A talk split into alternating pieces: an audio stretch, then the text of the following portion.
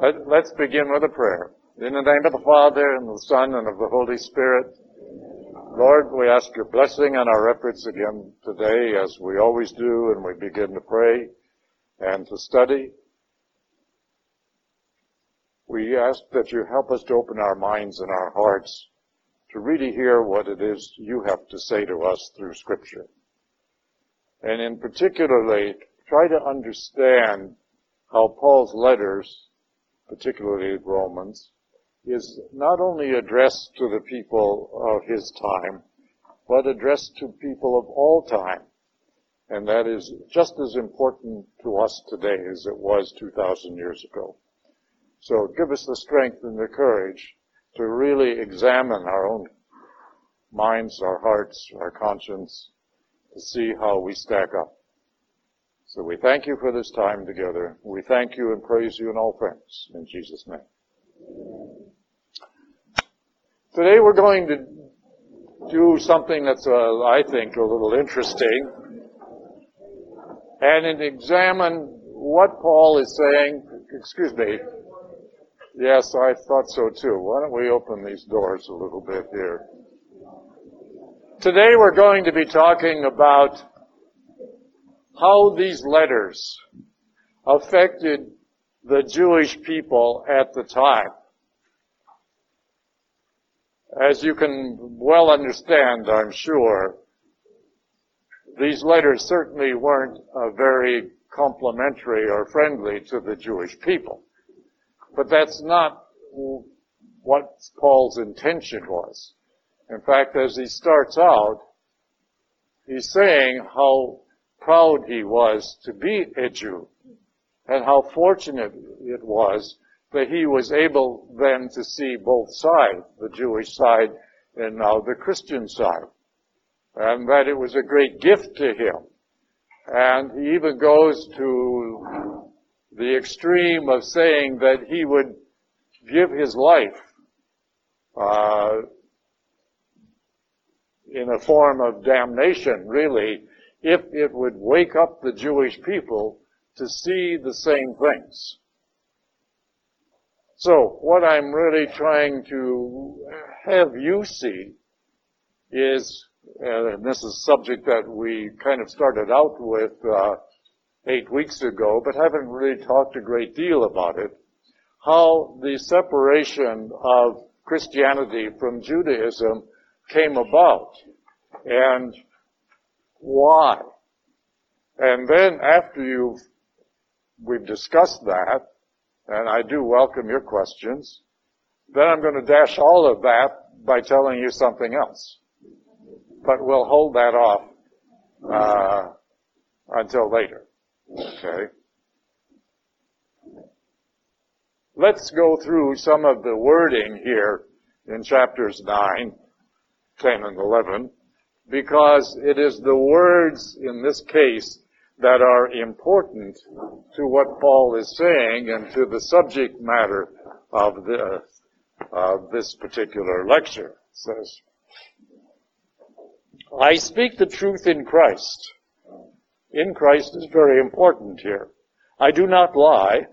My conscience joins with the Holy Spirit in bearing me witness that I have great sorrow and constant anguish in my heart, for I could wish that I myself were accursed and separated from Christ for the sake of my brothers. My kin according to the flesh. They are Israelites. Theirs is the adoption, the glory, the covenants, the giving of the law, the worship, and the promises.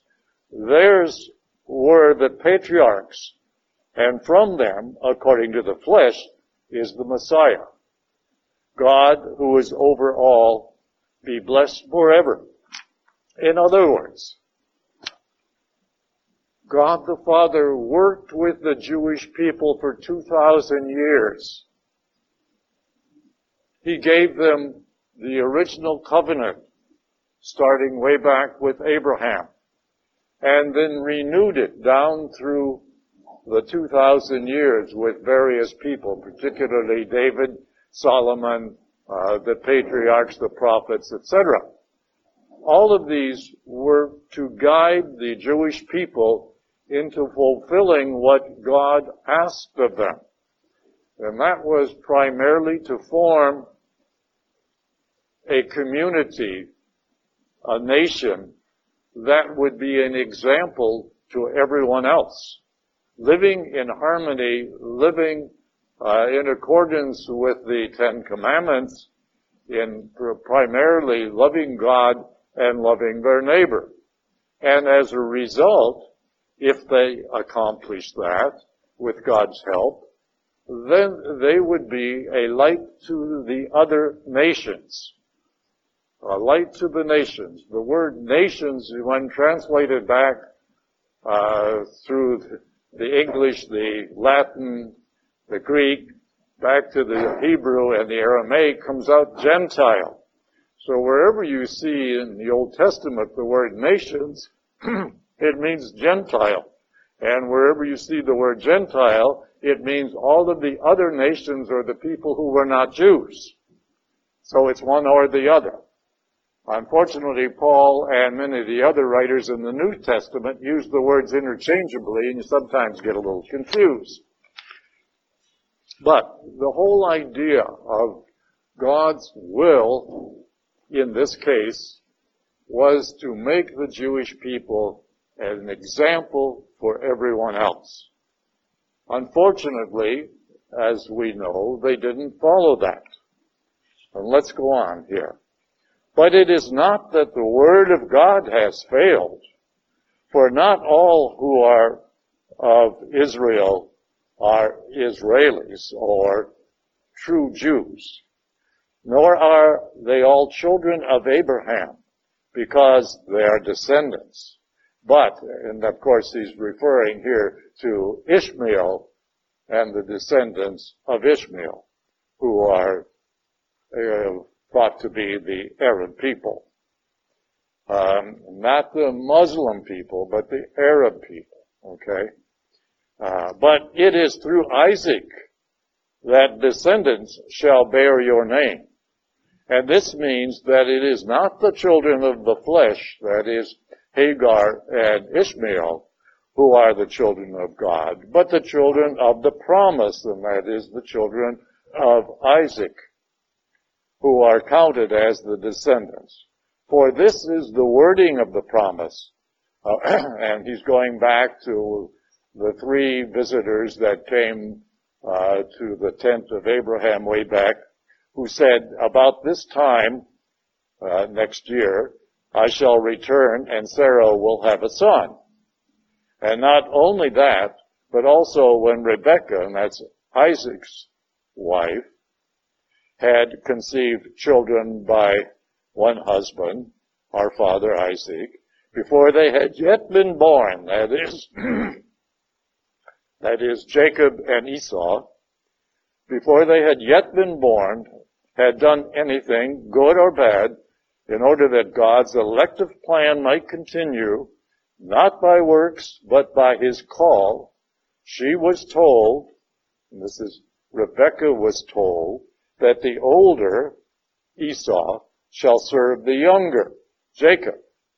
I'm adding these words in here so that you can better understand what's going on.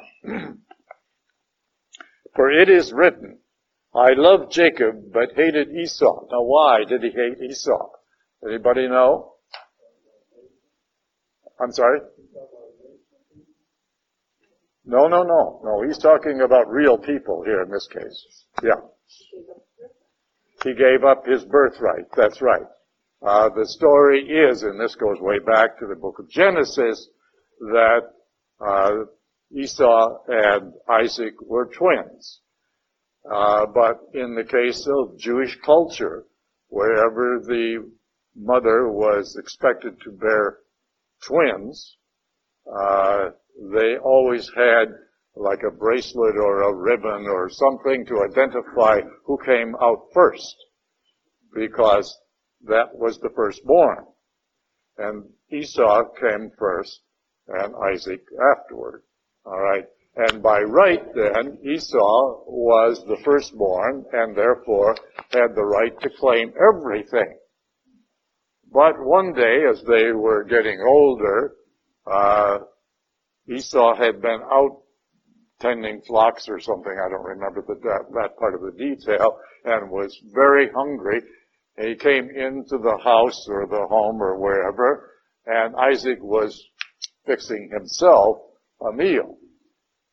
And foolish Esau said he would give his entire birthright, and I think he added some other things, uh, if Isaac would give him that meal because he was famished. Now, of course, that might sound a little foolish to us and insignificant, but in Jewish culture, giving up your birthright uh, is a major, major event and a sin against God uh, and his own father. Okay. So, obviously, this was a little conniving, we think, uh, by Rebecca, or at least it says uh, so later. Uh, but nevertheless, that's what happened. Okay, so I'm adding all of these little details here so that you can better understand what we're getting at here. And then Paul is going on to say, what then are we to say? Is there injustice on the part of God? Of course not. For it says to Moses, I will show mercy to whom, to whom I will, and I will take pity on whom I will. So it depends not upon a person's will or exertion, but upon God who shows mercy.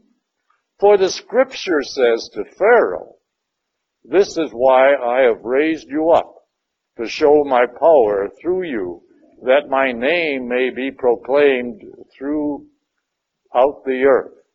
Now, what has that got to do with it? It is referring to how God will often call upon people. I don't like to use the word will use people because that sounds, um, that has a different connotation. But remember, God has used people throughout uh, history to be a key, uh, play a key uh, role or key part in God's plan of salvation. We learned this uh, here in our study of Isaiah here, where Cyrus the Great, the Persian, was used in a way to affect the release of the Jewish Israelites from Babylon. And he was looked upon as somebody uh, who was extremely favored by God and often called a Messiah, which of course was incorrect, but nevertheless, that is the great esteem that he was looked upon. And Paul is using Pharaoh here as another way of uh, showing how God uses certain people uh, for key roles to affect his plan of salvation, meaning that his plan is going to be uh, fulfilled one way or the other. And if we don't do our part, he's going to still get it done, but we won't get the credit. Consequently, he has mercy upon whom he wills and hardens whom he wills. And you will say to me then, why does he still find fault? For who can oppose his will? But who indeed are you, a human being, to talk back to God? Will what is made say to its maker, why have you created me? Or does not the potter have a right over the clay to make out uh, of the same lump one vessel for a noble purpose and another for an ignoble purpose? That comes from the uh, prophet uh, Jeremiah. What if God, uh, wishing to show his wrath and make known his power, has endured with much patience the vessels of wrath made for destruction? This was to make known the riches of his glory to the vessels of mercy which he has prepared previously for glory, namely us, whom he has called, not only from the Jews, but also from the Gentiles. In other words, out of all of the history of the 2,000 years, God is calling certain people to be Christians, to follow His uh, will in um, extending the whole idea of the birth, death, and uh, the life, death, and resurrection of Jesus Christ, and all of the benefits that come from it. I know it's a little um, difficult sometimes to follow Paul's wordings, but then again, you know, that's the way it is and we have to kind of work with it. Going on, it says, as indeed he says in Hosea, those who were not my people, I will call my people. In other words, he's referring to the Gentiles again. And her who is not beloved, I will call beloved. In other words, he's talking about Hagar. And in the very place where it uh, was said to them, you are not my people. There shall be, they shall be called children of the living God. In other words, he is now calling everyone to be part of his plan.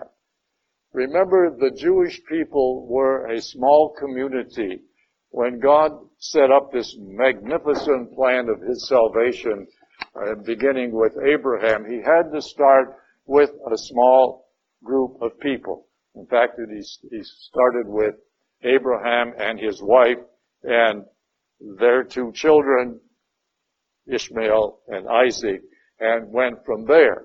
And over 2,000 years, it grew into a rather large nation. Okay? And he nurtured it all along. They went haywire in many places, as we know from our study of Isaiah the Babylonian captivity was probably the worst part of Jewish history. Um, but in a way, it was a good part because it was a learning curve. And during that 50 years in Babylon, the Jewish people formed the, what we would call today the synagogue program, of having small Jewish uh, houses of study and prayer, which still exists today. Okay. And they resolved through their study of the book of Deuteronomy to never again get into the same problem of idolatry and apostasy that got them there in the first place. So when they came back, their resolve was hardened in their minds and their hearts, and they took the law to extremes. And of course went from one extreme of ignoring God altogether to living the law to the letter of the law, which in turn ignored God altogether on the other side. And yet, it's interesting, if you read not only Jewish history, but if you read Jewish scripture, the Old Testament, it is their writings that point this out. Their writings condemn themselves. Uh, I refer to uh, Psalm 81 because it is short and yet right to the point. It gets right to the point of how the Jewish people ignored God and so he left them kind of shift for themselves, you might say, as we would today. Okay. Let's go on. And uh, Isaiah cries out concerning Israel, through the number of the Israelites, or I'm sorry, though the number of the Israelites were like the sand of the sea, only a remnant will be saved. For decisively and quickly will, will the Lord execute sentence upon the earth. And as Isaiah predicted, unless the Lord of hosts had left us descendants, we would have become like Sodom and have been made like Gomorrah. In other words, no more. Okay. But God, again, needed the Jewish people to continue. And of course, the Babylonian captivity took place in the 6th century BC. So for another 500 years, roughly, uh, he needed those people to continue the plan of salvation that he had implemented until it came to its climax with the birth of Jesus Christ. Okay. What shall I say then? That Gentiles who did not pursue righteousness have achieved it? That is, righteousness that comes from faith, but that Israel, who pursued the law of righteousness, did not attain it. And why not? Because they did it not by faith, but as it could be done by works. Alright? You should underline that part because that is a very key element to why the Jewish people would not and could not accept Jesus Christ. Is because they were so embedded in looking to the law and the words of the law that they totally ignored Christ or God himself who stood before them in the person of Jesus Christ. It says, they stumbled over the stone that causes stumbling. For it is written, I am laying a stone in Zion that will make people stumble and a rock that will make them fall. And whoever believes in him shall not be put to shame. It couldn't be any clearer than that. Jesus has often been referred to as the stumbling rock for the Jewish people. But sometimes, you know, uh, for any of you who have accidentally stumbled over a rock or anything else and fallen, you don't forget it, do you? You remember it, particularly if you get banged on the head or break a bone or whatever. It's something that you just never forget. Um, and yet these people have totally ignored this particular gift in a way that God has given them. Brothers, my heart's desire and prayer to God on their behalf is for salvation. I testify with regard to them that they have zeal for God, but it is not discerning. It is, and that's another key point here. Their whole direction, that is the Jewish people's entire direction, was self-decided. They did not look to God for guidance and direction. They did not look to God to fulfill His will in all of this. They took it upon themselves to make their, their own decisions. In other words, they're saying, yes, God, we love you and we'll do whatever you want, but we'll do it our way. That is a key word, discerning. And it should be a key word for us today. Are we today discerning what God is asking of us?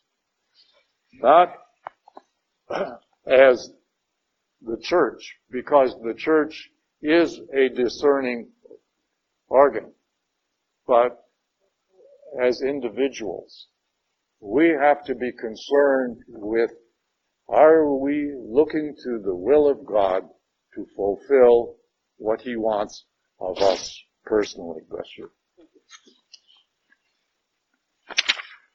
For their, for in their unawareness of the righteousness that comes from God and their attempt to establish their own righteousness, they did not submit to the righteousness of God. For Christ is the end of the law for the justification of everyone who has faith. An important statement.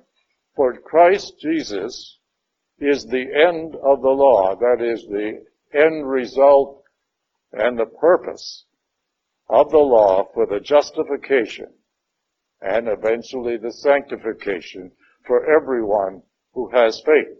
Everyone in this case means Jew and Gentile, Jew and everyone else alike. But it has to be done through Christ. Moses writes about the righteousness that comes from the law. Now remember, Moses did not write all the 613 Jewish laws. Many Jewish people will say that he did, and many Protestant people still believe that Moses wrote the first five books of the Bible. That is totally untrue and can be proven as such. I won't go into the proving part of it, but it can be. Uh, but Moses was the most influential person in the Old Testament. And much of what is written is based on not only his words and his teachings, but on the uh, extraction of the meaning of those. But they came over a period, long period of time. Moses writes about the righteousness that comes from the law. The one who does these things will live by them. But the righteousness that comes from faith says, do not say in your heart, who will go up to heaven? And that is to bring Christ down. Or who will go down into the abyss? And that is to bring Christ up from the dead. But what does it say? The word is near you, in your mouth and in your heart. That is the word of faith that we preach. For if you confess with your mouth that Jesus is Lord and believe in your heart that God raised him from the dead, you will be saved. Now, that's a very powerful statement, but you've got to be careful. Many people will take that out of context and say, all I have to do is to believe in Jesus Christ and I will be saved. No way. Because if you read all of this, what is he talking about? He's talking about God's will. And if we are following God's will, then there are certain things that we have to do, namely, love your neighbor. Loving God seems to be easy. But what does that mean in the long term? Loving God means doing all the things that He has asked of us.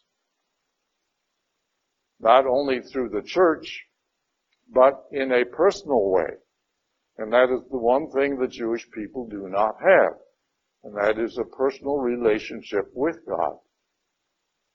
And therefore, they look to making all of their own decisions based on their own ideas and understanding of what they feel God might be pleased with.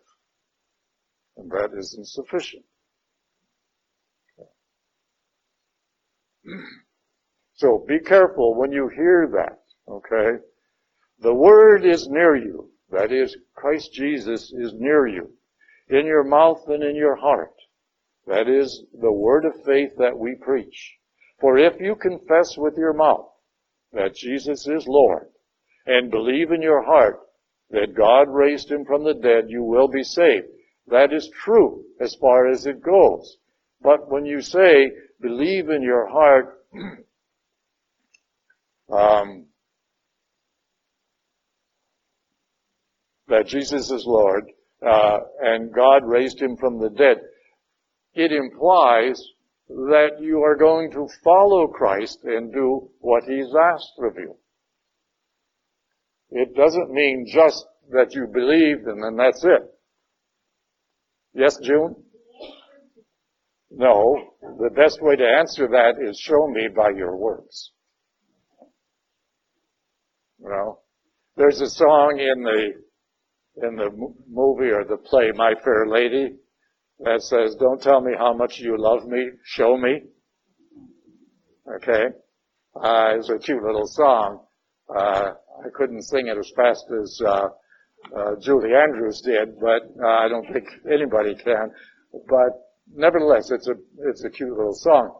But the implication is saying that you love a person or saying that you love God is somewhat meaningless if you don't follow it up with how you act towards that person or how you fulfill what God has asked of you. If you totally ignore the person, then saying that you love him or her is meaningless. And same with God. If you say, oh Lord, I love you, you know, in fact, Christ himself says, just saying Lord, Lord is not going to get you into heaven. It is fulfilling what you have been asked to do. So, again, that goes back to discernment. If we are not discerning or asking God what He wants of us and trying our very best with the help of His grace and the Holy Spirit to fulfill that, then that is not really showing that we truly love Him. No one who believes in Him will be put to shame, for there is no distinction between Jew and Greek. The same Lord is Lord of all, enriching all who call upon him. For everyone who calls on the name of the Lord will be saved. In this case, calling on the name of the Lord means, again, that you want to follow whatever he is asking and do things according to what he has proclaimed. But how can they call on him who they have not believed? And how can they believe in him who they have not heard? And he's speaking now of the Jewish people. And how can they hear without somebody to preach? And how can people preach unless they are sent? Because the Jewish people have ostracized and expelled all of the converted Jewish people who are now part of the Christians from the synagogues. This is when the persecutions started. Really early in the time period after Christ's ascension and before these letters were written, the persecutions began with sort of a, a twofold thing. The Christian, or the Jewish converts would start bringing some of their new Christian Gentile friends into the synagogue, which was a, a major, major faux pas there. Okay. And then after that got to be a prominent thing, uh, they were all then expelled from the synagogues. So that created a problem. And then from that went into persecution. So the Jewish people were the ones who really began the major persecution of the Christians. It wasn't the Romans.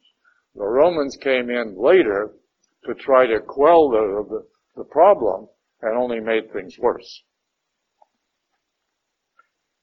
But I ask you, did not Israel understand? Israel in this case is referring to the man, Jacob. First Moses says, I will make you jealous of those who are not a nation, but a senseless nation I will make you angry.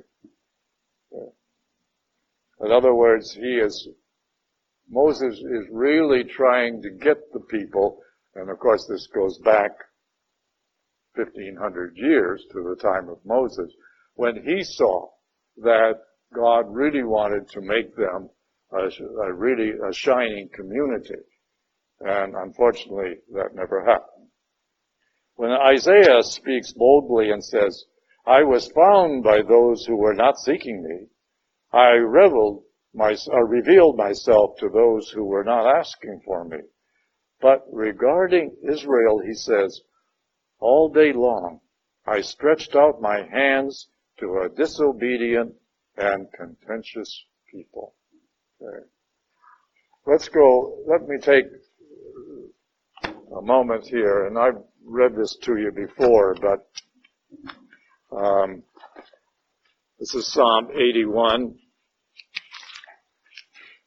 It is not very long. It starts out in a beautiful way, trying to get the people to see. It says, Sing joyfully to God our strength.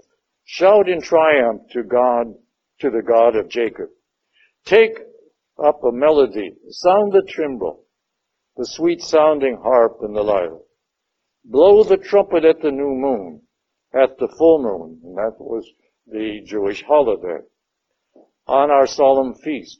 For this is a law in Israel, an edict of the God of Jacob, who made a decree for Joseph when he came out of the land of Egypt. I hear a new oracle. I believe their shoulders, I relieved their shoulders of the burden, their hands put down the basket. In distress I called and I rescued you. On seeing, I spoke to you in thunder. At the waters of Meribah I tested you and said, listen my people, I give you warning. If only you would obey me, Israel. Again, Israelite people. There must be no foreign God among you. You, you must not worship an alien God, which they were doing. I, the Lord, am your God, who brought you up from the land of Egypt. Open wide your mouth and I will fill it. But my people did not listen to my words, and Israel did not obey me. And so I gave them over to hardness of heart. They followed their own designs. But even now, if my people would listen, if Israel would walk in my path, in a moment I would subdue their foes. Against their enemies unleash my hand.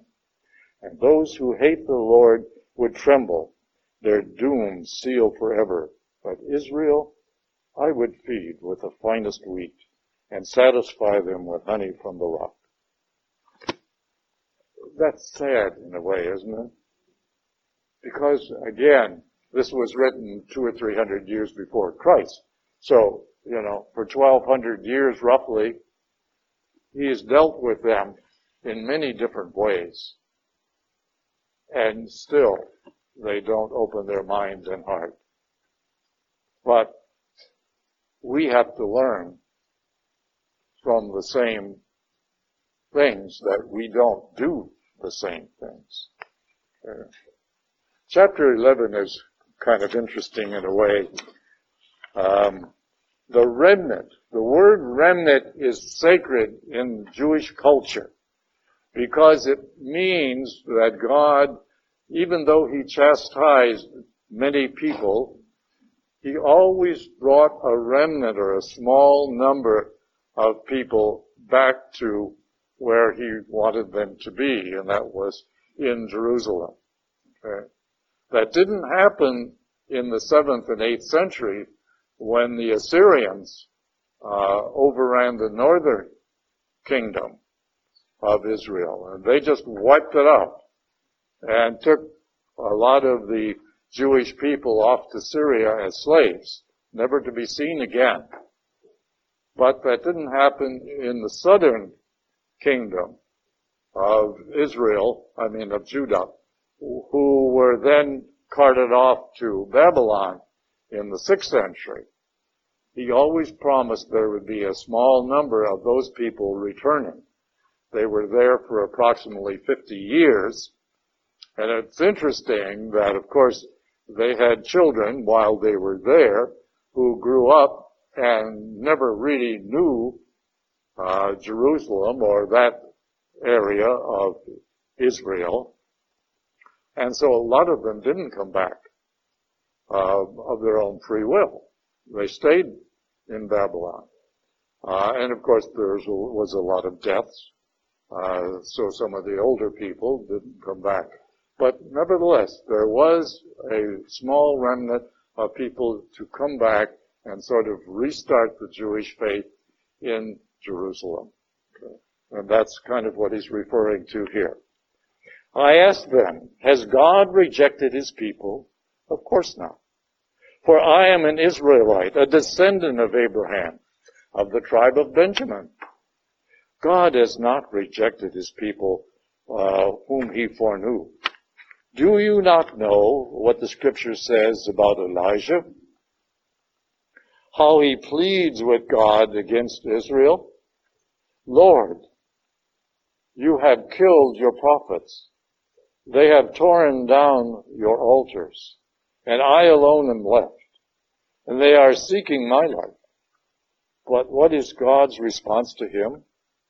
I have left for myself 7,000 men who have not knelt to Baal, that is the pagan god. So, also at the present time, there is a remnant chosen by grace. But if by grace, it is no longer because of works. Important statement there by Elijah. If by grace that they are chosen, it is not because of their works, but because of their faith. What then? What Israel was seeking, it did not attain. But the elect attained it. The rest were hardened, as it is written, God gave them a spirit of deep sleep, eyes that should not see, and ears that should not hear, down to this very day. In other words, for those people who would not open their mind and their heart to God, God then only made it more so. If they were not going to do it, then God made it such that they could not do it. But for those who had turned to God for discernment, and that's what he's referring to, his 5,000 men, um, that was a lot, I think, compared to the number of people that were carted off to Babylon. We don't have any idea of numbers, but it was significant. so that was the small remnant that was brought back, not because of their works, but because of their faith. And David says, let their table become a snare and a trap, a stumbling block and a retribution for them.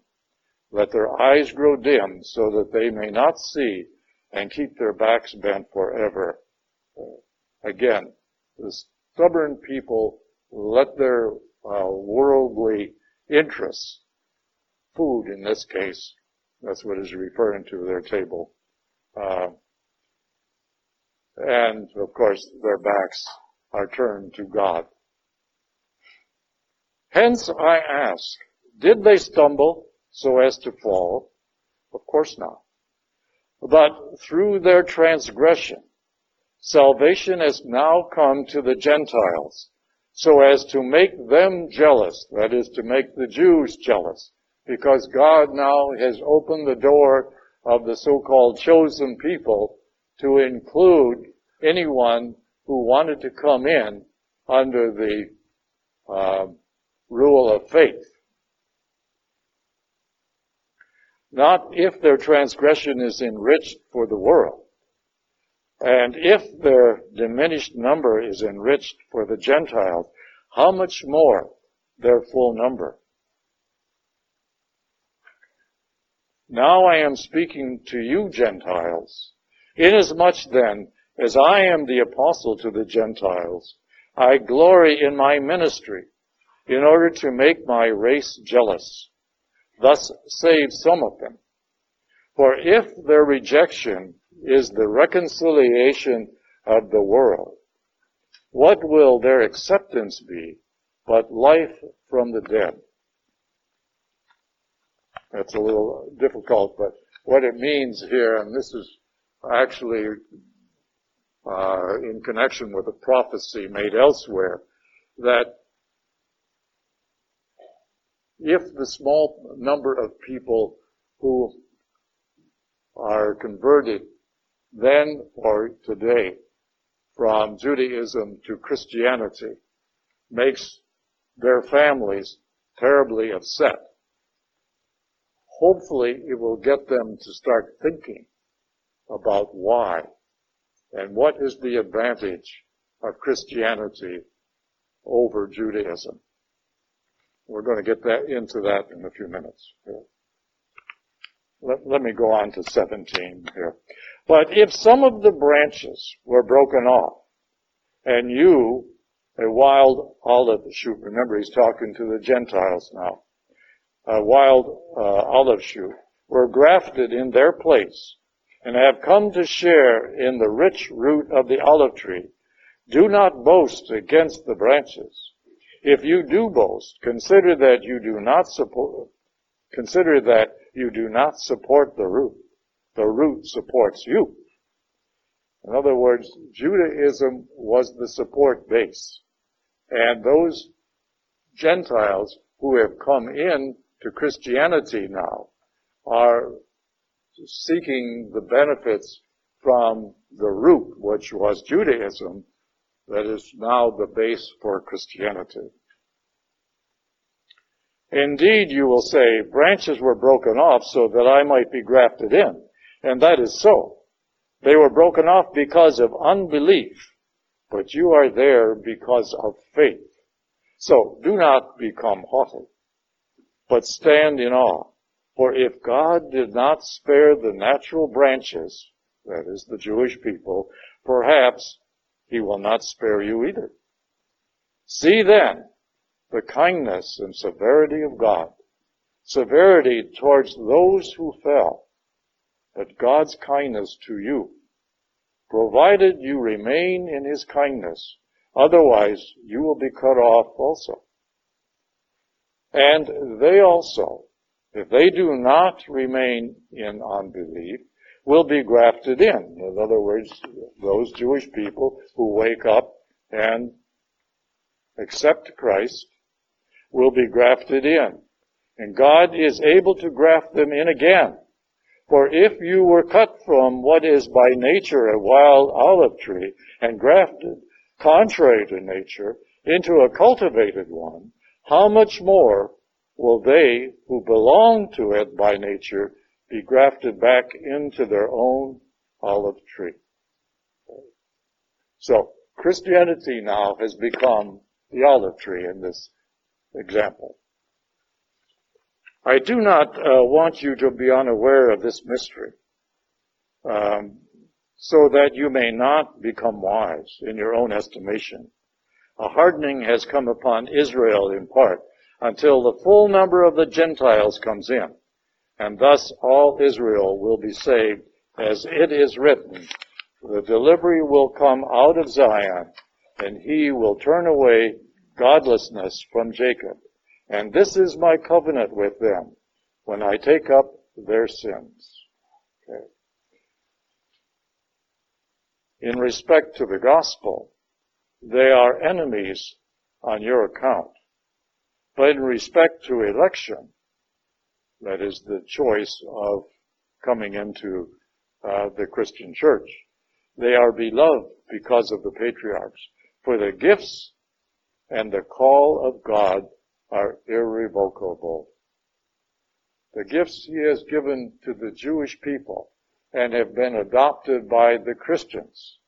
And that is, you know, what we just said, that the Jewish faith the Old Testament is the root of Christianity, and therefore we cannot criticize. We can only look upon it as a gift and then take it from there and feel sad for those people who have uh, not actually seen the value of Christianity, that is the Jewish people. All right? I want to get into a little exercise in a few minutes here. Um, we're going to do some board work. Just as you once disobeyed God, but, but have now received mercy because of their disobedience, you in this case, the Gentiles, their disobedience are referring to the Jews, so that they have now disobeyed in order that by virtue of the mercy shown to you, they too may now receive mercy. And unfortunately, that only made things worse. In other words, when the Jewish people saw that God was favoring the Gentiles, uh, it only made them more hardened uh, in their waywardness. For God delivered all to disobedience, that he might have mercy upon all. Oh, the depth of the riches and wisdom and knowledge of God. How inscrutable are his judgments and how unsearchable his ways. For who has known the mind of the Lord? Or who has been his counselor? Or who has given him anything that he might be repaid? That comes from Psalm 139. For from him and through him and for him all things are. To him be glory forever. Amen. Yes, ma'am.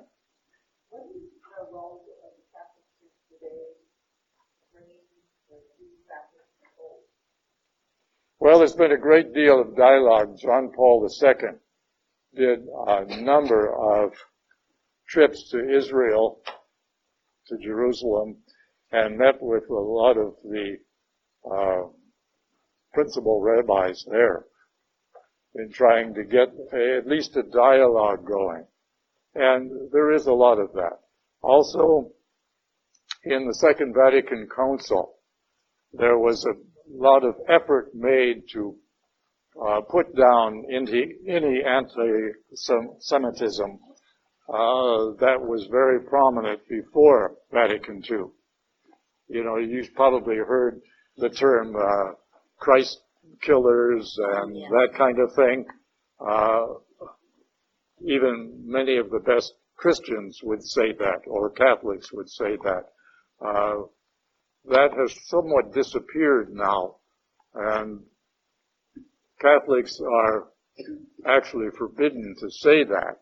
We've taken some of the language from our Lenten and Easter vigil ceremonies and changed it to uh, reflect a dialogue or a compassion for the Jewish people rather than criticism.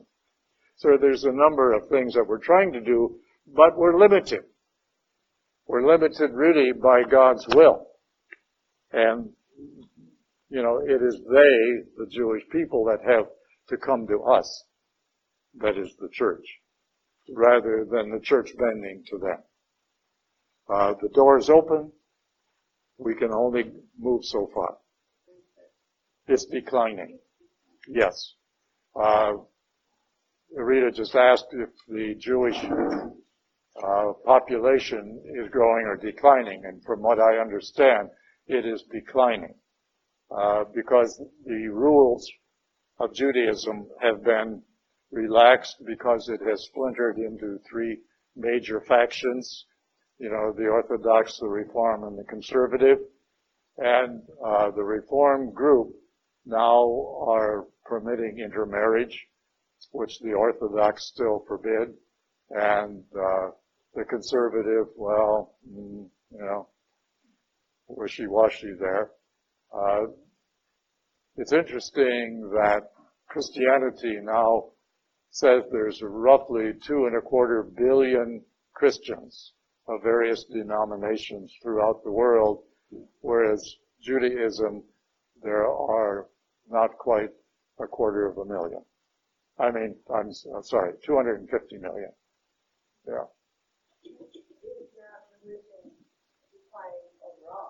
I'm sorry?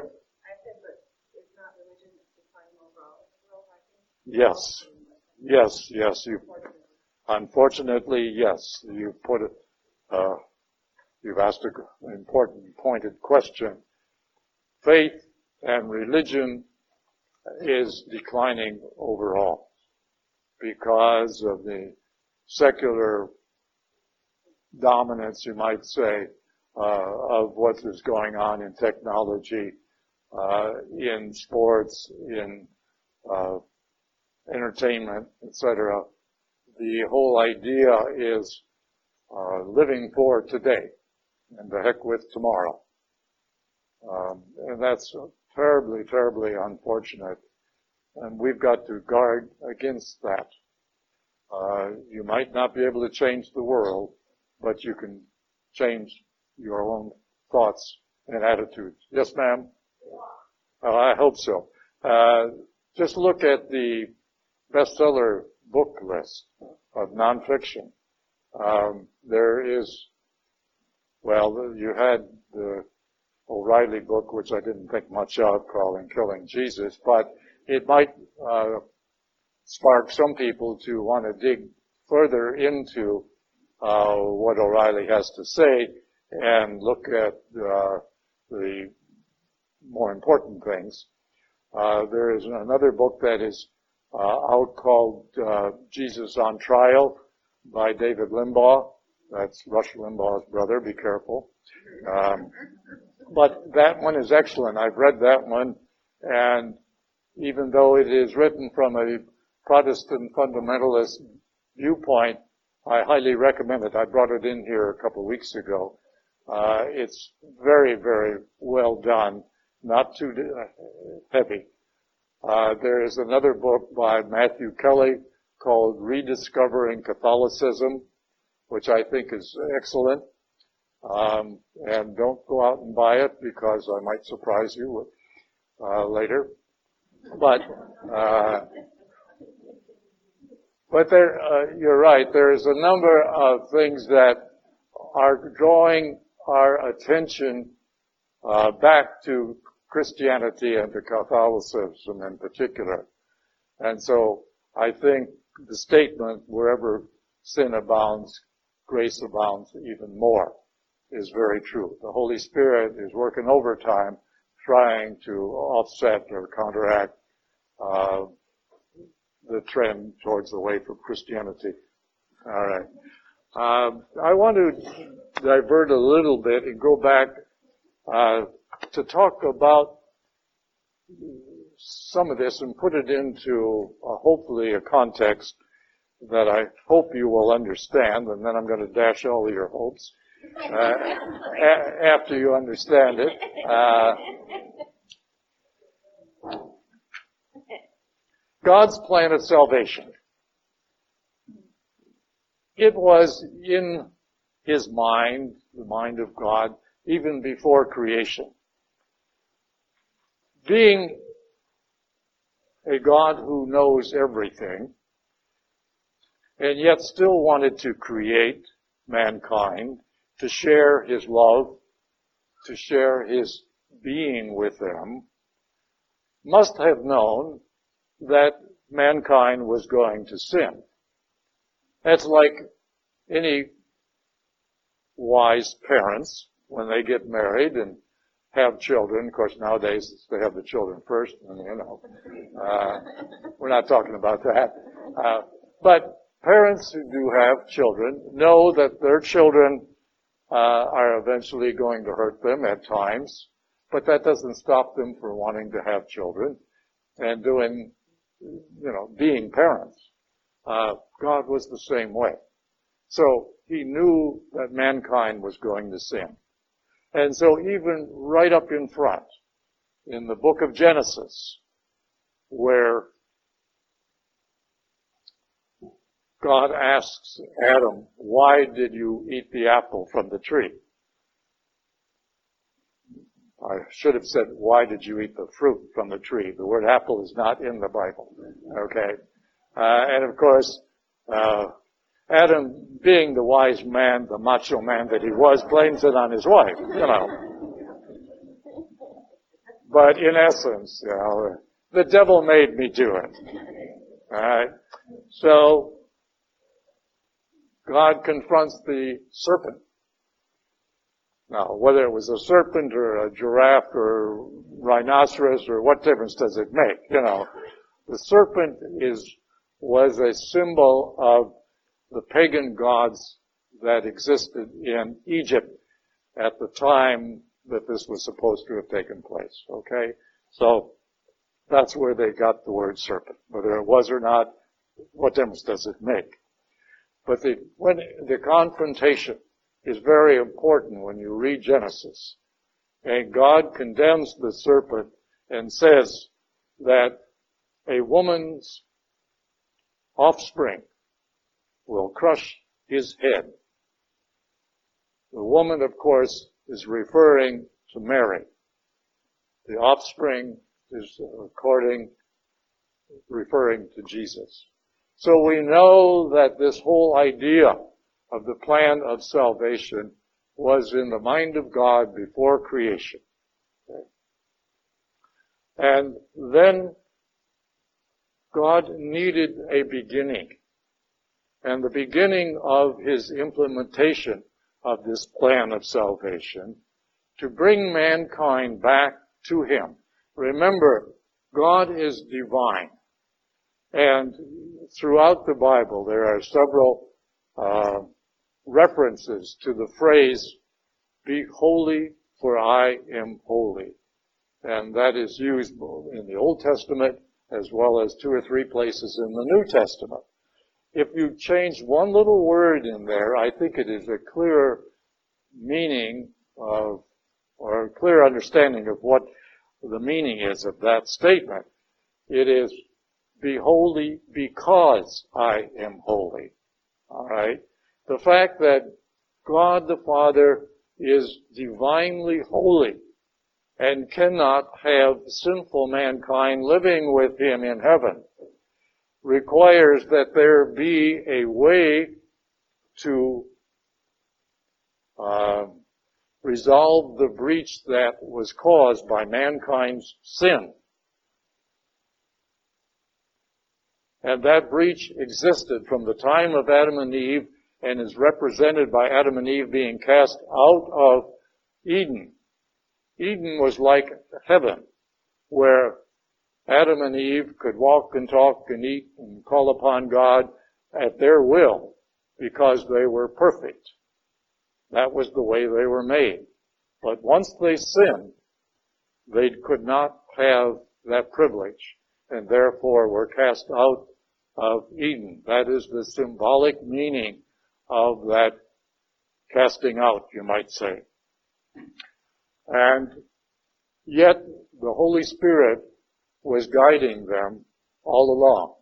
That is evidenced by the fact that God himself uh, made clothes for Adam and Eve once they were put out of Eden.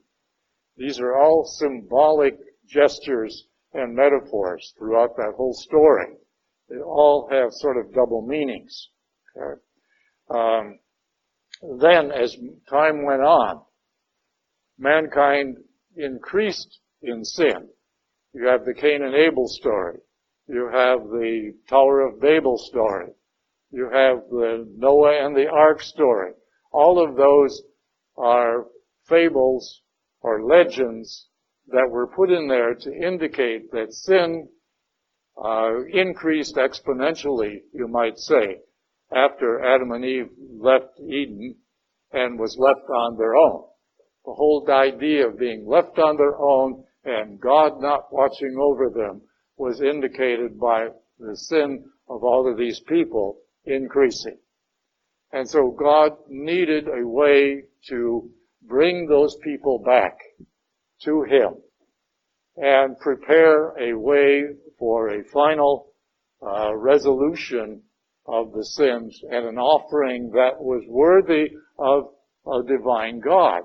But none of these people on earth were worthy of any of that and had nothing that was equal or worth offering to God uh, sufficient to resolve all of the sins of mankind. And so God had to work out something that would be worthy of Him. And who is worthy of God? Nothing but God Himself. Okay. So, you know the story of the Old Testament, how God started with Abraham and then with the patriarchs, that is, Isaac and Jacob and Jacob's family and the time in Egypt. And then they were brought back out of Egypt through Moses. And then they had the judges. Uh, and then the patriarch, I mean the prophets, uh, and the kings and so forth. But things just kept getting worse and worse and worse. Right? Um, and the Jewish people were brought in, as I said earlier, to be a model community, a model society that would reflect their love for each other out to the rest of the nations. What do the Jewish people do? They closed themselves in and made them an exclusive community and weren't allowed to go out and touch the other nations. And God was very displeased with that. So part of his plan of salvation was to bring in somebody new and different and restart this idea of a shining nation. Okay. And so with the birth of Christ, God brought to the people somebody now who was worth a divine offering. God himself, or part of God himself. Okay? And Jesus, rather than being a knight in shining armor and coming on a white horse, uh, you know, and silver and a big entourage, came as a little baby. In order to be part of us, be part of mankind. So he took upon himself the role of a human being and experienced all the pains and sufferings of humanity with the exception of sin. He then represented all of mankind and took upon himself their sins, our sins, those now and in the future, and took them to the cross. It was something that the Jewish people had done in the past, and they would continue to do it. They killed all of the prophets because they didn't like what the prophets said. God tried to get the prophets to counteract the apostasy and the uh, degradation that was going on, particularly during the time of the Jewish monarchy. And they were all murdered because they didn't want to hear what the prophets had to say, even though they recognized the prophets as holy men. And their minds were made up. Rather than discerning what God wanted them, they told God what they were going to do and what they weren't going to do and God was not pleased. So, once Christ came and set the stage for a new beginning, and then turned it over to other human beings, he then left us with a legacy, you might say, that is based solely on love, and has asked us to do the same thing that we love each other and reflect that love out to our neighbors. And by doing so, we will then in turn love God. And that is sufficient to fulfill all of the laws that the Jewish people were trying to fill totally on their own. And so, Christ, while he was here, instituted the Christian church, the Catholic Church, with Peter as the head of the apostles. And as time grew and the number of people expanded, uh, the apostles were then um, added to, and they became the bishops of the church, with the head one being the Pope.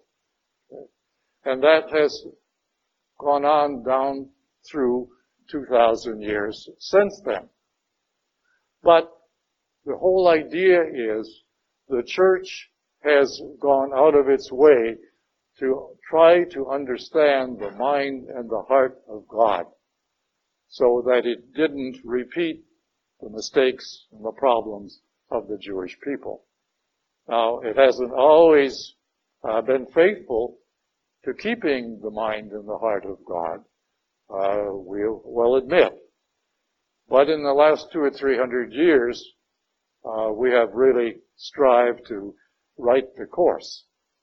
Along the way, we have a number of people who decided that they liked the idea of Christianity, but they didn't want to be uh, saddled with the dictates from Rome, and therefore they would break off.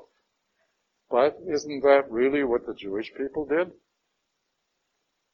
Um, so we have a number of people breaking off, and then they're not agreeing with each other, so then they break into several parts. So we have hundreds, or you might say thousands, of various Christian churches who don't agree with each other. And of course, they came that way because they didn't agree with Rome. And yet Rome has existed for 2,000 years and will continue to exist as head of the church until the end of time.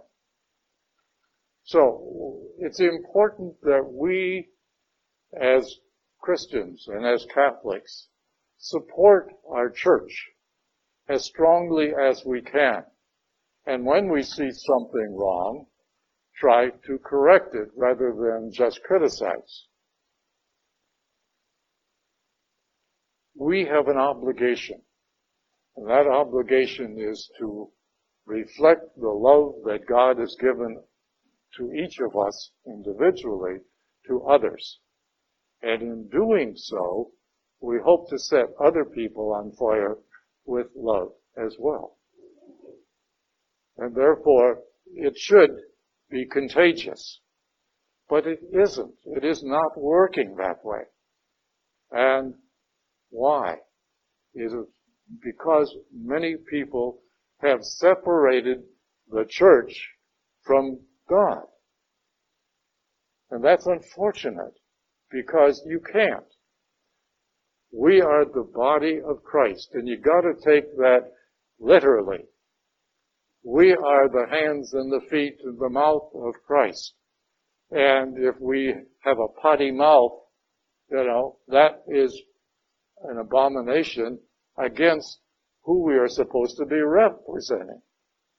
If we sit still and see things going wrong around us and don't do something about it, or at least report it, then we are part of the problem rather than the solution.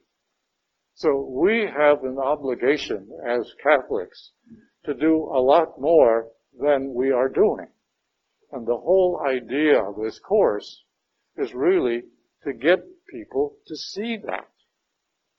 Just reading Paul's letters and trying to figure out the difficult words and what they mean and add little things in between like I did this morning uh, is not sufficient. Paul didn't write just for the people of his time. He obviously wrote this letter as being inspired by God to apply to all mankind down throughout history and into the future and therefore we've got to take it seriously. So it's important for each of us to try to understand what is our role. What is God asking of us as individuals? And are we fulfilling that? And God is always going to say, well, you haven't done a very good job of it uh, in the past, but I'll be with you. I'll help you. I'll give you the graces to do better in the future if you cooperate and do it with Him. So you are not alone. We are not on this earth alone. God is always there to help us. That's the biggest problem with the Jewish people today. They do not have a personal relationship with Christ or with God himself. They've always put him up on the mountaintop, and in one part of uh, the book of Exodus, I forget just where, uh, but they make a real clear statement to Moses. They don't want to see that. They don't want to talk to him. You be the intercessor. In other words, the people are saying that to Moses. Uh, they don't want to hear that. Uh, because remember, God always came down in thunder and lightning and smoke and all of that. And that's where we get this idea that God is always up there. Um, and the people always knew that heaven was up there, but for centuries, the idea of mankind returning to heaven and returning to the Father was not part of anybody's thoughts or culture. Okay. So it's important that we kind of spend time and I would say as we are getting close to Advent, uh, to think about how we can come closer to God on a personal basis. Not just part of the church, but on a one-to-one basis. And I think you will find that once you have done that, and continue to do it, remember it's not a one-time thing, but once you have done it and continue to do it, you'll find a great deal of peace within your own heart. And that comes to what I was saying earlier. The idea of Judaism and Christianity really is not as important as what is God's will. For those of you who were at Mass this morning, the whole idea of the gospel reading even though it might have been a little clouded. The whole idea was, what is God's will for you? And that is what you should really be spending your prayer time on trying to find out. Okay? Judaism or Christianity, the separation, etc., you can see from these three chapters of Romans why the Jewish people have turned against Christianity. And I would too if I were a strict Jew who didn't think beyond the law. I wouldn't like what Paul was saying, but that's not important. What's important is now we are on the other side. We have to understand what Paul means, but we have to take it upon ourselves uh, as a one-on-one project. It means universal. It's a, it's from the Greek or universal. Yeah. And because for 1500 years, from the time of Christ until the Reformation, anyone who was Christian was Catholic. So it was the universal church. It was the Reformation in the 15th and 16th century that created the, the, the diversion that we have today. Alright? Again, because people wanted to take things into their own hands and do things their way rather than discern what God wanted of them, of them. Okay? It's a little past time. Uh, I'd like to go on, but we do have to, we do have to, uh, to leave. Uh, let's end with a prayer. In the name of the Father and the Son and the Holy Spirit. Lord, we thank you for this time together. It's been interesting and I hope everyone has enjoyed and earned, uh, learned a little bit about uh, what is required of them as Catholics. So we ask your blessing on our efforts as we try to strive to find that. Give us the grace and the strength really to open our minds and hearts to what it is that you want of us. So we thank you for this time. Thank you, praise you in all things in Jesus' name.